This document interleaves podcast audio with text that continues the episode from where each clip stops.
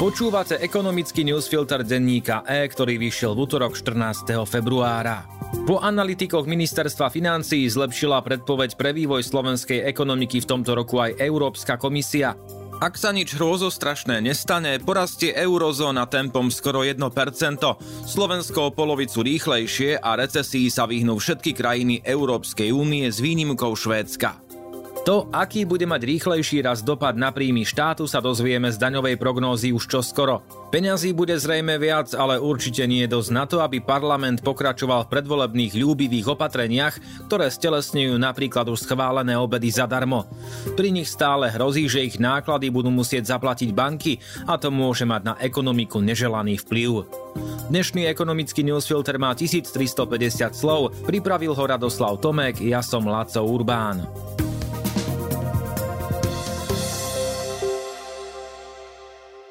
Pravdepodobnosť, že Európa v dôsledku energetickej krízy upadne tento rok do recesie je čoraz nižšia. Európska komisia včera výrazne zlepšila predpovede ekonomického rastu v eurozóne aj celej Európskej únii. Polepšilo si aj Slovensko. Čo sa od novembra zmenilo? Klesli ceny energií a vývoj na energetických trhoch naznačuje ich ďalší pokles. Spomalil sa rast spotrebiteľských cien a inflácia je podľa komisie už za vrcholom. Nezamestnanosť sa udržala blízko historického minima a ekonomika eurozóny vo štvrtom štvrť roku nečakane mierne rástla. Ešte v novembri komisia odhadovala, že ekonomika eurozóny sa s 0,3% rastom tento rok ledva udrží nad vodou. V aktuálnej prognóze už predpovedá rast hrubého domáceho produktu o 0,9%. Porastú všetky ekonomiky Európskej únie s výnimkou Švédska. Prognózu priemernej inflácie v eurozóne na tento rok komisia skresala na 5,6% z predložlých 6,1%. V roku 2024 sa rast cien spomalí na 2,5%, aj tak však zostane na 2% cieľom Európskej centrálnej banky. Predpoveď pre Slovensko. HDP v roku 2023 porastie tempom 1,5%, v novembri komisia odhadovala 0,5% rast. Zlepšenie je podľa komisie dôsledkom opatrení na kompenzáciu drahých energií a lepších výhľadok na kľúčových exportných trhoch. Priemerná inflácia sa spomalí na 9,7%. Ak sa európska ekonomika bude vyvíjať podľa predpovede, mohlo by to priniesť určitú úľavu pre Európsku centrálnu banku aj pre národné vlády. Keďže európske ekonomiky zvládajú energetickú krízu lepšie ako sa čakalo, nebude pre ne ďalšie zvyšovanie úrokových sadzieb až taký problém a Európska centrálna banka môže dokončiť svoju misiu skrotiť infláciu. Na to však musia ísť úroky na určitý čas ešte vyššie. Rýchlejší ekonomický rast zároveň znamená viac daňových príjmov a menej výdavkov na sociálne dávky. Európske vlády to potrebujú, sú po roku kompenzovania drahých energií domácnostiam a firmám finančne vyšťavené a pokračovať v masívnej pomoci pri prepadajúcej sa ekonomike by pre ne mohol byť problém. Koľko stála pomoc s energiami? Krajiny Európskej únie od septembra 2021 vyčlenili na riešenie energetickej krízy 657 miliárd eur, spočítal Inštitút Bruegel. Najviac dalo na zmiernenie krízy Nemecko, takmer 270 miliárd eur.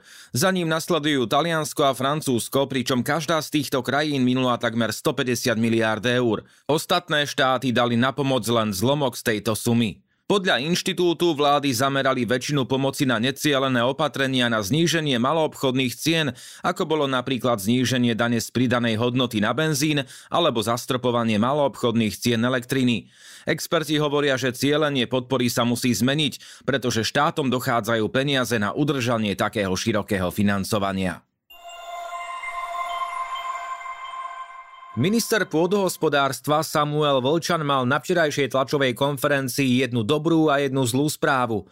Európska únia nám už dôveruje, že vieme vyplácať európsku podporu farmárom bez korupcie a podvodov. Aj tak však Slovensko v dôsledku skorších káuz zrejme príde o 100 miliónov eur agrodotácií. Ešte začiatkom februára získala pôdohospodárska platobná agentúra, ktorá dotácie vypláca od auditorskej spoločnosti PVC konečné auditorské hodnotenie bez akýchkoľvek výhrad. Po sérii korupčných škandálov s vyplácaním dotácií vrátane známeho prípadu dobytkár v roku 2021 hrozilo, že Slovensko príde o svoju platobnú agentúru a európsku podporu bude musieť farmárom vyplácať podobná inštitúcia z inej krajiny. Policajné vyšetrovanie odhalilo, že rôzne skupiny za vybavenie priamých agrárnych platieb či eurofondov pýtali až 20-percentné provízie a aby farmári mali na ich vyplatenie, vybavovači ich projekty zároveň predražovali. Napriek tomu, že systém by po audite mal priestor na korupciu minimalizovať, Slovensko aj tak pre staršie kauzy príde o štvrtinu pridelených agrárnych dotácií na roky 2016 až 2020. Sú to peniaze, ktoré už podnikateľom vyplatil štát a Európska únia ich už nepreplatí. Vzhľadom na chobotnicu, ktorá v sektore podľa vyšetrovateľov a prokurátorov pôsobila, to neprekvapuje. Zaujímavé však je, že suma by mohla byť menšia, ak by justičný systém fungoval rýchlejšie. Bez rozsudku totiž nie je možné podvodným žiadateľom zabaviť majetok a podľa Vlčana by sa tak dalo získať späť niekoľko desiatok miliónov eur. Obedy zadarmo sú už niekoľko dní schválené, stále sa však nevie, kto opatrenie, ktoré má podľa rozpočtovej rady stať napríklad na budúci rok až 170 miliónov, zaplatí. Hrozba, že rozhadzovanie iniciované hnutím Zmerodina zaplatia aj banky, pretrváva. Predkladatelia chcú náklady bezplatných školských obedov vykryť zvýšením odvodu od regulovaných subjektov. O možnom obnovení bankového odvodu hovorili politici Oľano, ale spočiatku aj šéf Zmerodina Boris Kolár. Odvod zaviedla ešte vláda Smeru v časoch veľkej finančnej krízy a súčasná koalícia ho na začiatku koronakrízy zrušila, za čo banky slúbili, že udržia úverovanie. Jeho znovu zavedenie by znamenalo porušenie dohody s bankami. Vláda vo vzťahu s finančným sektorom zdanlivo ťahá za kratší koniec, ale súčasne ho potrebuje napríklad na to, aby mal kto kupovať štátne dlhopisy. Byť s bankami v nepriateľskom vzťahu sa tak neoplatí. Uvedomuje si to aj dočasne poverený premiér Eduard Heger, ktorý sa netají svojim nesúhlasom s ďalším zdanením bank. Čo hovorí Slovenská banková asociácia? Odvod obmedzi úverovanie o 1,1 miliardy ročne. Banky menej zarobia a tým aj odvedú menej na daniach a odvodoch. Zároveň 13 tisíc rodín podľa asociácie úver nedostane. Banky plnia memorandum z roku 2020. Úvery pre domácnosti a firmy navýšili 5,5 násobne viac, ako sa zaviazali. Ak sa zhorší situácia, banky môžu nakupovať menej štátnych dlhopisov. V časoch pretekovo čo najštedrejšiu predvolebnú rozdávačku však hrozí, že tieto argumenty väčšina poslancov počúvať nebude. Samotné hnutie sme rodina si odrazu umýva ruky a hovorí, že samo iniciatívny návrh na obnovenie bankového odvodu nepredloží a nepodporí ho, kým to nebude nevyhnutné. Podľa predstaviteľov hnutia existujú viaceré alternatívy, ako obedy zadarmo financovať. Rozhodne sa tento týždeň.